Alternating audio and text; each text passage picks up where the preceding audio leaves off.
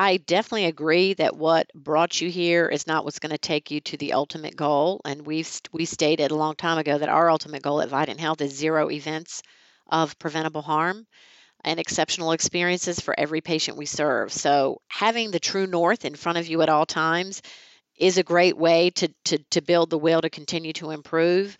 Um, we believe that one of the next, you know, things that we are are heavily focused on is decreasing unnecessary variation, and I think that's something probably a lot of the listeners out there are know about and, and want to emphasize as well.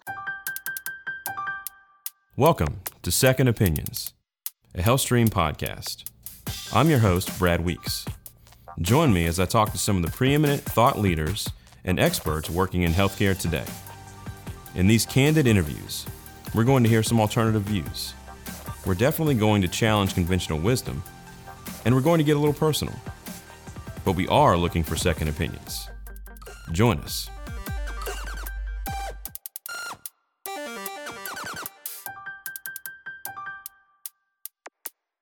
Dr. Joan Wynn is the Chief Quality Officer and President of Vidant Home Health and Hospice. Dr. Wynn was recently named one of the top 50 experts in the country who are leading the field of patient safety. She's been with Vidant Health in Greenville, North Carolina since 1990. In 2007, Dr. Wynn assumed executive leadership for the System Quality Division and was promoted to Chief Quality and Patient Safety Officer. Under Dr. Wynn's leadership, Vidant earned the Joint Commission's and National Quality Foundation's John M. Eisenberg Patient Safety and Quality Award in 2013. So, Joan, thank you for being here. Tell us about your background and how you came to be named one of the top patient safety experts in the country.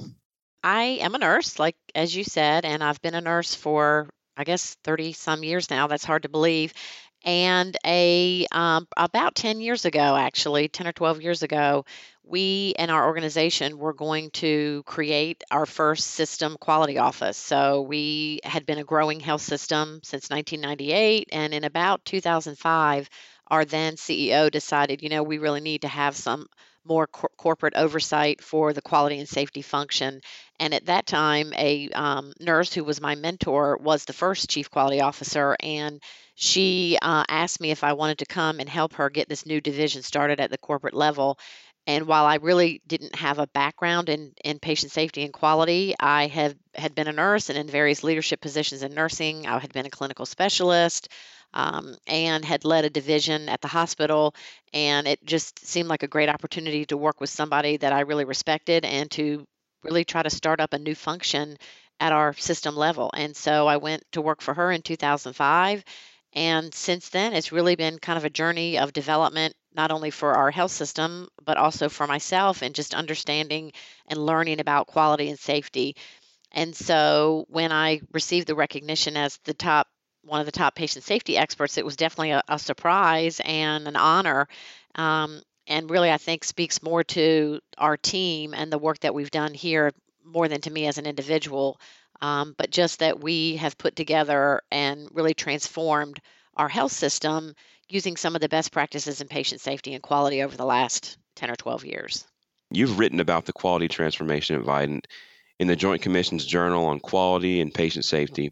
Can you give our listeners a brief overview of the patient safety event that was pivotal in causing your board and your executives to place an intentional focus on patient safety? We um, had a event that was a blood transfusion event in our hospital, uh, our our main academic medical center. We're an eight hospital health system, and this event did occur at the big hospital, uh, almost a thousand beds, and it was an e- event where we really saw that. Um, that drift away from what we know to be best practice can have serious um, implications for patient care.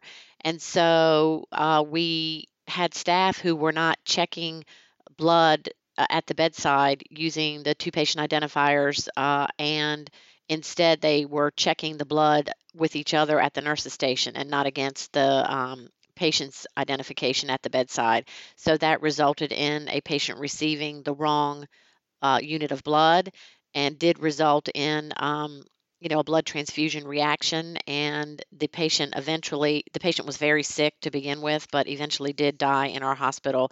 And we believe that the error and the event contributed to that patient's death.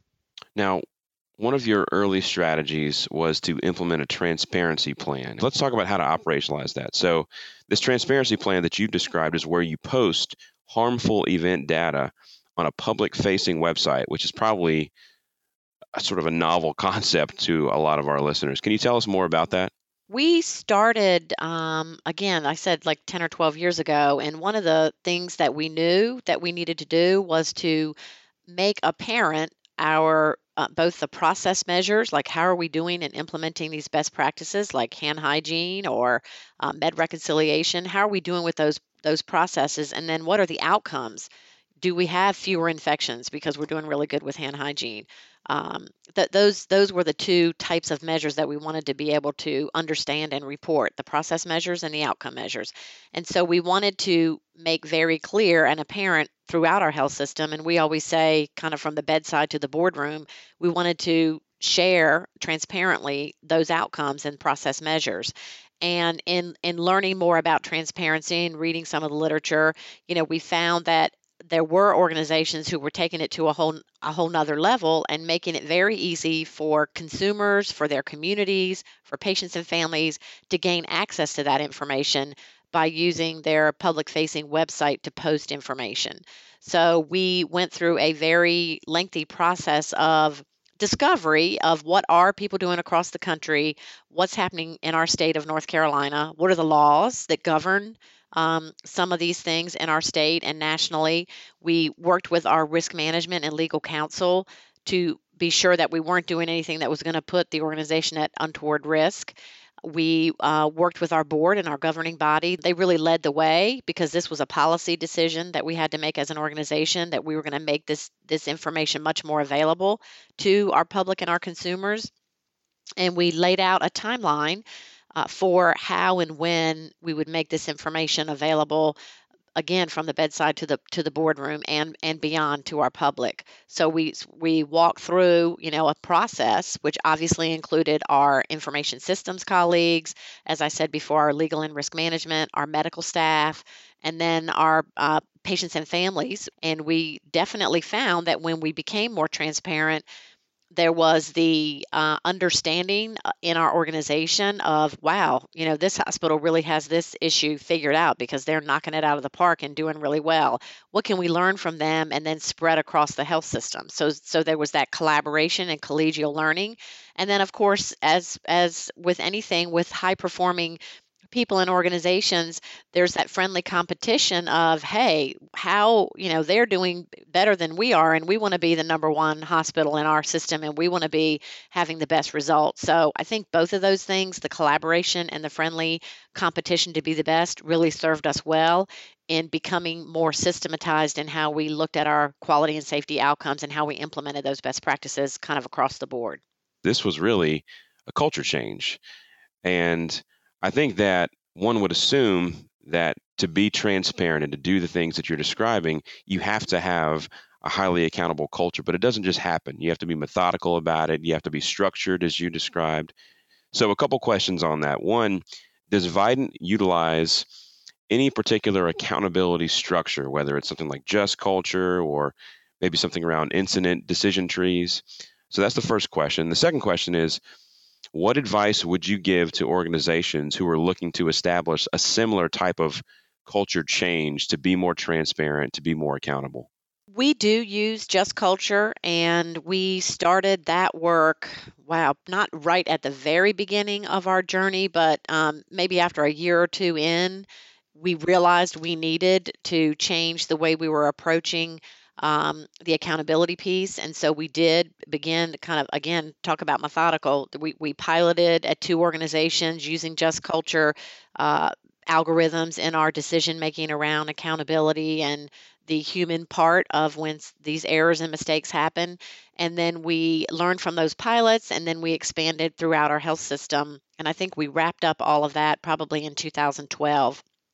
So um, it is something that is is imperative because as you begin being more transparent about events and outcomes that are happening in your organization, there is that human element. And as I said in the very first event that I described, we had drift from what we thought were the expectations. And it was not just an individual person, but it had become accepted practice on that unit. That drift had become normalized and it was just the way they did things. So it really uh, begs you to look beyond individual performance to the unit itself and the leadership and the team and of course the entire organization in the end so what do we need to do differently so that we don't have that drift from from these best practices and i think the uh, just culture algorithms or other tools, as you mentioned, help make sure that you do that. You approach those human elements consistently.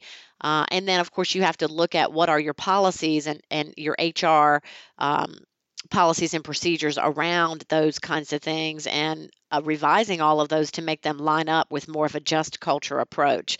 So it's not that um, there's no accountability on the part of the individual, you know, but but there is that idea of human mistake or at-risk behavior, and then there's just the egregious uh, behavior that um, you know things that people a bad apple person could do something that's just egregious and that is uh, something that's not tolerated but usually you know 99% of the time it's either an honest mistake or it's at risk behavior that has not been identified and coached and one of the things that was extremely helpful to us in our journey has been really the board level support for the work. And we engaged our board early on and provided education for them in you know what is patient safety? How do you measure quality in hospitals? We had national speakers come and do retreats with our board. We provided quarterly education sessions about our own methods and tools and how to read our quality scorecard and what kinds of questions can board members ask about performance and outcomes. So i think engaging your board. Uh, the governing body has a key role in quality and safety, and as they become more adept at understanding and asking questions about quality and safety, uh, I think you you find that it really does spur and build the will to improve in the organization. Another thing that we did that was really transformational was uh, that patient family advisor role and having patients and families at, at all levels of the organization involved in improvement teams, involved in sharing their stories or their experiences of care. Uh, we had a patient come for the first time to present and share their story of care with our board in 2010. And, you know, you could have heard a pin drop in the room because this was an individual person who literally said to our board quality committee, you know, that scorecard you guys see every month? Well, that that line on there that says ventilator associated pneumonias that was me. I was one of those numbers. So you could really it really put a face to the numbers and made it much more personal the impact of uh, what these infections or harm events have on real people who for us in a rural eastern north carolina these are our friends and neighbors our community members you know people that we go to church with or or are in our children's school so we we know these people they they are us so to speak and um, so having that face on the numbers again is another way of being transparent and another way of really building the will to improve. You all at Vidant have had a long history of working with patients and families as advi- as advisors, and that's not a new concept, obviously. But I'm curious, what was the catalyst for you in using patients and their families to tell their stories that impacted not just the board and the executive team, but the entire organization? What really started that process for you? It's really interesting because what started it was a story, and it was a story from a staff member whose family member, her brother, her younger brother, had been a patient in our hospital. And she shared the story with our senior team. And her story was about her brother, who was the victim of a home invasion and a shooting. He was a college student and um, he ended up in our ICU, and it was a surgical ICU. And he was um, this individual, his sister, who was a occupational therapist, talked about how limiting our visitation was, and ended her story um, by telling us that her brother, who had who had been very sick from these gunshot wounds, died alone because of our restrictive visitation policies in our intensive care unit. So again, that was a, you know, extremely emotional and um, I guess pivotal time in our organization because it was one of our own sharing how she and her family had been so gravely impacted by um, our policies that were not patient centered. And so when that happened, the all the senior leadership team really said, you know what, we're not going to be this organization. We're going to be a different organization. And one of the ways to do that is to engage patients and families in the work to have you know an advisory role for patients and families and we we began you know really putting the uh, policies in place that would make us more patient centered. So we have now what we call a family presence policy. It's not called visitation because these aren't visitors; they're family members for the most part. So the, the, that was one of the first things that we went after was the family presence policy, and then also a real and true formal role for a patient advisor program with a job description and an uh, or interview and orientation. And we say that our patient advisors go through the same onboarding as our employees, except they don't sign up to get direct deposit because we don't pay them. Um, so they they really are an integral part of our organization and have been for, you know, again going on like 10 years, and truly transformational for us because when you have a patient on an improvement team that's talking about uh, surgical site infection, for example, and what do we do with patients who have diabetes and come in with an elevated blood sugar? And do we cancel the surgery? Do we reschedule? Is that really what patients and families want? And you have surgeons in the room when they hear the patient advisor say, well, wait a minute, if that was me and that elevated blood sugar meant I had a more significant chance of getting a post op infection, I'd want you to change the surgery and reschedule it until my body was at its optimal to um, you know have a successful procedure. So when you hear from the actual people themselves the patients and families it just changes the conversation and um, it has really been a significant factor for us in our improvement work. The joint commission has said that leaders must create a, a culture of safety. So back on this topic of, of culture again how important that is. I, I want to get your perspective as an expert in this field for how you would define a safety culture. How would you define that for what it means in a healthcare organization? So I think that safety culture is really the sum total of everything we do and say in support of safety in the environment. Um, and the Joint Commission's new Sentinel Event Alert um, that was just um, published again in, in March highlights the importance of leadership in the safety culture. And I think if your leaders, your senior leaders, are making safety a priority, that goes a long way into um, creating the culture that you want. So um, that that leadership role clarity about their importance and their role in patient safety um, we have a system wide patient safety committee that meets each month and we, we review performance on our quality measures. We review events that have happened and root cause analyses and actions to prevent recurrence of events.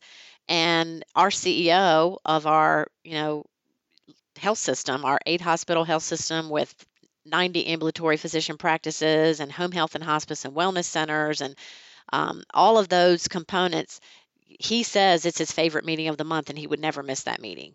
So having our CEO visible in the room, engaged in discussing events and preventive actions really demonstrates to the whole organization the importance of the work. Uh, and again, when you, when you talk about leadership, it really is about what leaders put their time into and for our CEO to put his time into this monthly meeting and into the reviews of the events really shows that it is important to him. And I think we all know the saying, what's important to my boss is important to me. And so it certainly shows the organization that this is a focus and, a, and something that we all need to have as a number one priority. Executive involvement and attention is certainly what sounds like a, a must have for this safety culture. What are some other must haves or critical factors that you've seen have to be in place to establish and sustain this type of a culture? Well, I think we talked about transparency of the data for sure is something that has to be is a is a critical must have. Uh, leadership attention, um, knowing what we're measuring and then again sharing that transparently and then having the ideas. What how are we going to improve and where do we get the ideas from? Well one of the key places you get the ideas from is the front line. And so they often know what are the problems or what's the next safety event that may happen uh, and how to prevent it or ideas about how to prevent it. So i think getting the ideas from the front line and the other place we look for ideas is from high performing organizations that are doing better than we are. And what are they doing differently? What do they know that we don't know? What learnings do they have that we can that we can learn from? You know, I find that organizations across the country really don't compete on patient safety, uh, and they're very willing to share their learnings and their strategies and their best practices with colleagues. So we always reach out when we find an organization uh, that we think um, is is one that we can learn from. So I would say um, kind of just to recap the attention of leaders, the transparent reporting of the data, uh, the ideas to improve and where to get those from, and then that ongoing drumbeat of the improvement work and keeping it top of mind and in whatever ways uh, work for your organization. We produce a monthly quality scorecard that uh, shows on one piece of paper uh, for each organization, and then we have a roll up for the system. How are we doing on those quality and safety goals that we set at the beginning of the year? And keeping that um, in front of people, and when you're seeing that you're off track, addressing the variance and implementing the actions you need to get back on track.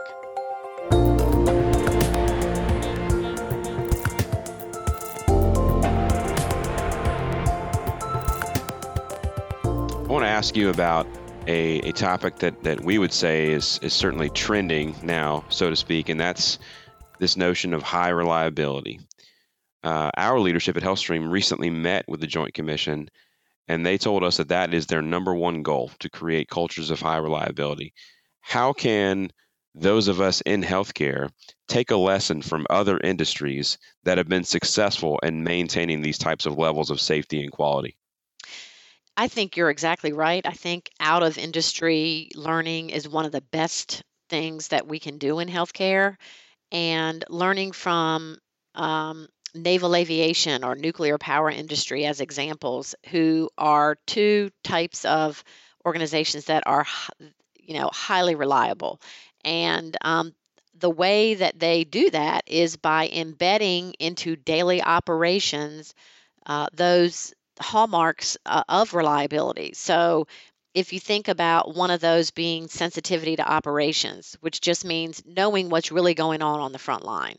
Well, how do we do that?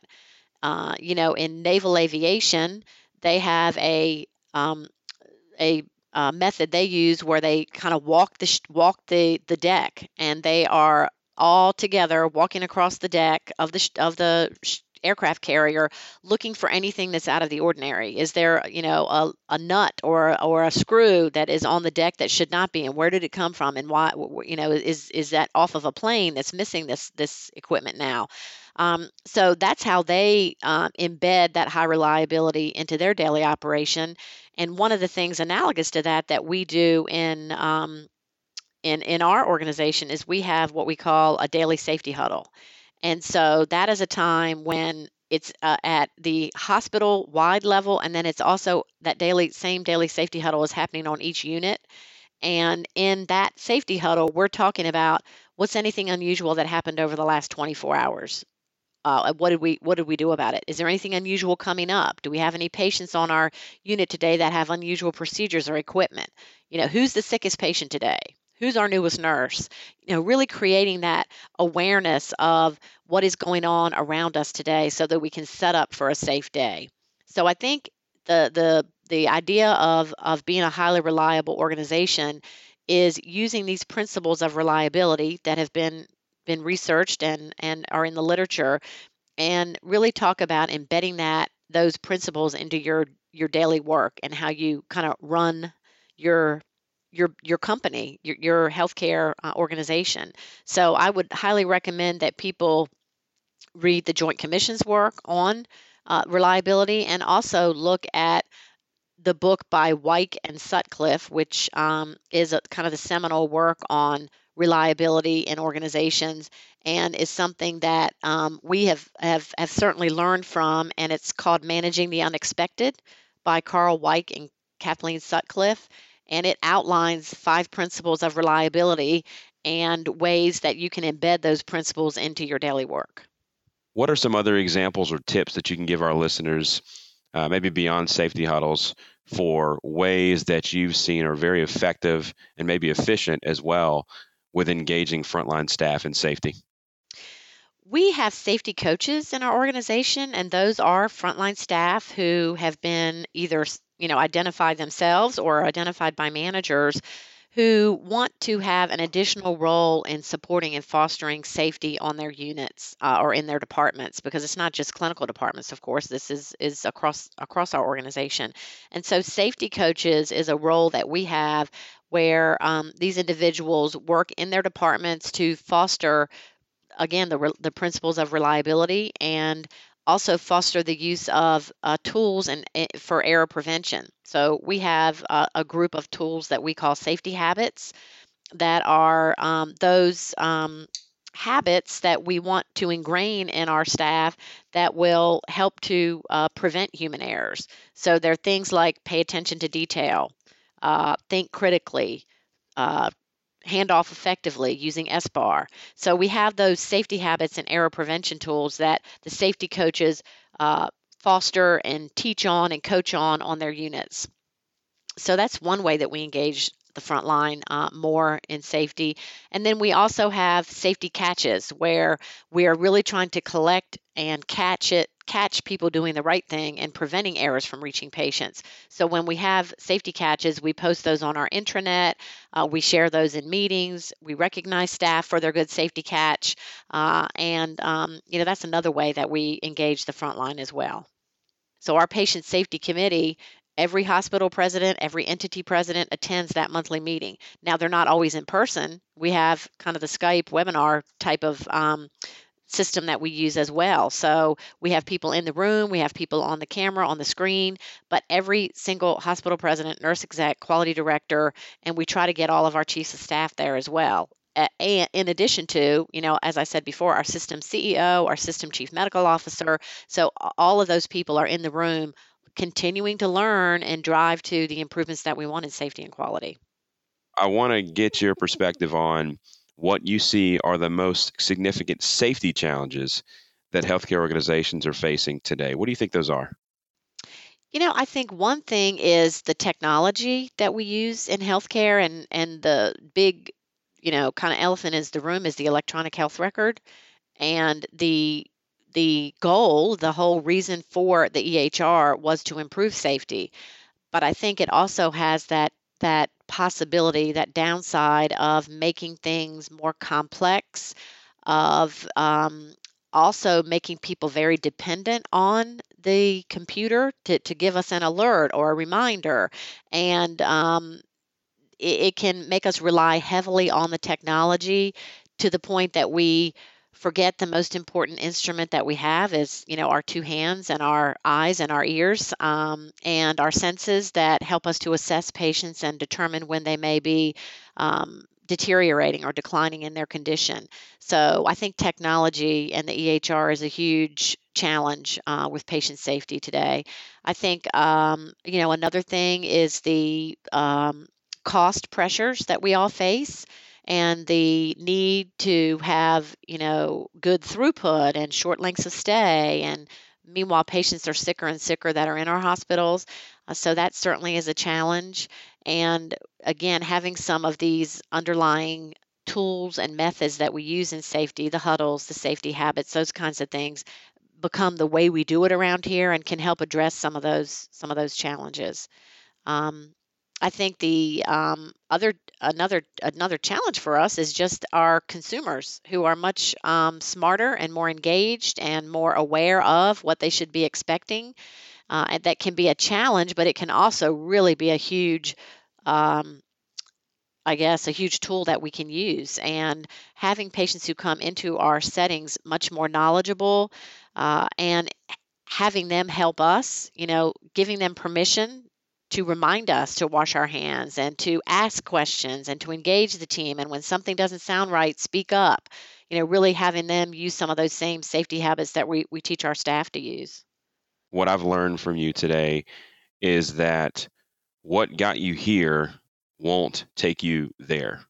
Wherever there is, whatever that destination is, whether it's patient safety, whether it's high reliability, whether it's uh, some other sort of cultural transformation, it sounds like where you are today, you can learn from it, but but you you need to evolve, you need to change, you need to develop more. Um, if we can agree on that, then how must healthcare organizations' safety strategies change or evolve the most, in your opinion? Wow, that's a great question. I definitely agree that what brought you here is not what's going to take you to the ultimate goal. And we've we stated a long time ago that our ultimate goal at Vidant Health is zero events of preventable harm and exceptional experiences for every patient we serve. So having the true north in front of you at all times is a great way to, to, to build the will to continue to improve. Um, we believe that one of the next, you know, things that we are are heavily focused on is decreasing unnecessary variation, and I think that's something probably a lot of the listeners out there are know about and, and want to emphasize as well. So in the beginning, I think you're really working on more of this low hanging hanging fruit kind of idea around um, hand hygiene and, and some of those kinds of things as far as making sure you have enough hand hygiene dispensers you know in in your organization now we're into the real um, hard work of unnecessary variation, which can drive up cost and can cause a big variation in outcomes as well. So, engaging our medical staff in the work to reduce unnecessary variation is something we're heavily focused on, which has a technology component because the um, the electronic health record can help us with that. It can. We can embed protocols in the EHR that have orders with them that that help us do it the same. Uh, but we have to get our medical staff on board, I think, in a, in a totally different way to get to that next level of quality and safety. Earlier, you shared the story that really uh, was the the factor and the catalyst that started this transformative journey at Vidant, the story of a patient's death in your facility. So I want to ask you a couple things more about that. Uh, in the many years that happened, the many years that have that has transpired since that event occurred, how have things changed the most at Vidant? And secondly, how have things changed the most for you just on a personal and professional level? I think we can say, well, are you a safer organization today than you were, you know, 10 years ago? And with a resounding and heartfelt absolutely yes is how I answer that question. And how do I know that? I know that because of the over, you know, 60% reduction we've had in hospital acquired infections. I know that because of the tremendous number of safety catches that our staff uh, share uh, and input each day. I know that because of the tremendous response rates we get on our safety culture surveys that we do every other year. Um, and I know that because of the Joint Commission surveys that we pass with the lowest number of findings. Um, you know that we've ever had uh, when we had our, our last triennial survey. So there are many facts and figures I can point to that tell us we're in a much better place today than we were all those years ago. Um, but I think on a on a personal level, I know it because of the stories that I hear from staff and patients about the care that they receive and the compassion um, from our team. Uh, and I know it um, personally um, as I've as I've seen our approach to quality evolve and things that um, you know we we didn't used to address that we address now in terms of some of that standardization and and variability that I mentioned before. And I, I also see our medical staff much more engaged with us in the quality work today than they were you know back in the beginning of our journey. So um, those are some of the ways I have seen our organization evolve over time. Uh, I think I think for me um, too, it has been you know a journey and a and a learning always trying to look both within healthcare and outside of healthcare for ideas that can fuel our efforts. And I think when we do take the opportunity to, to stop and look back on where we've been and where we are today, and we see those numbers going in the right direction, um, it really does fuel uh, our next, um, you know, great leap forward in the quality and safety work. So I'm curious, you've been at this journey now for a while what drives you now? What what gets you up in the morning and fires you up to keep going? In in the end, I am a nurse and it's all about patient care for me. Always has been, always I think will be. And what gets me fired up and what gets me going is that next um, safety event that's not going to happen because we did something better. That next infection we're going to prevent that will mean somebody gets out of the hospital and home to their family quicker. Uh, so I really, really keep patients at the forefront of every decision that I make and try to embed that into the decision making uh, on our senior team because I think that's one of the things clinicians bring to the table um, on the senior team is that deep um, connection to the patients and families that we serve. So for me, it, it still gets me jazzed up to think about improving patient care and and making things better for the patients and families we serve. That's awesome. Well, Joan, I can't thank you enough on behalf of everybody at HealthStream, all of our listeners. Uh, we all look up to you, and we really appreciate you taking this time with us this morning. But also, uh, we appreciate you for everything you do for healthcare because you're making it better. Well, thank you so much. That it's an honor to be asked to to speak and to think that I have something that that might help others. So I appreciate you giving me the opportunity. Thank you for listening. You can learn more about what we've talked about today by visiting our website at healthstream.com/podcast. For more second opinions, follow us on Facebook and Twitter or subscribe on our website.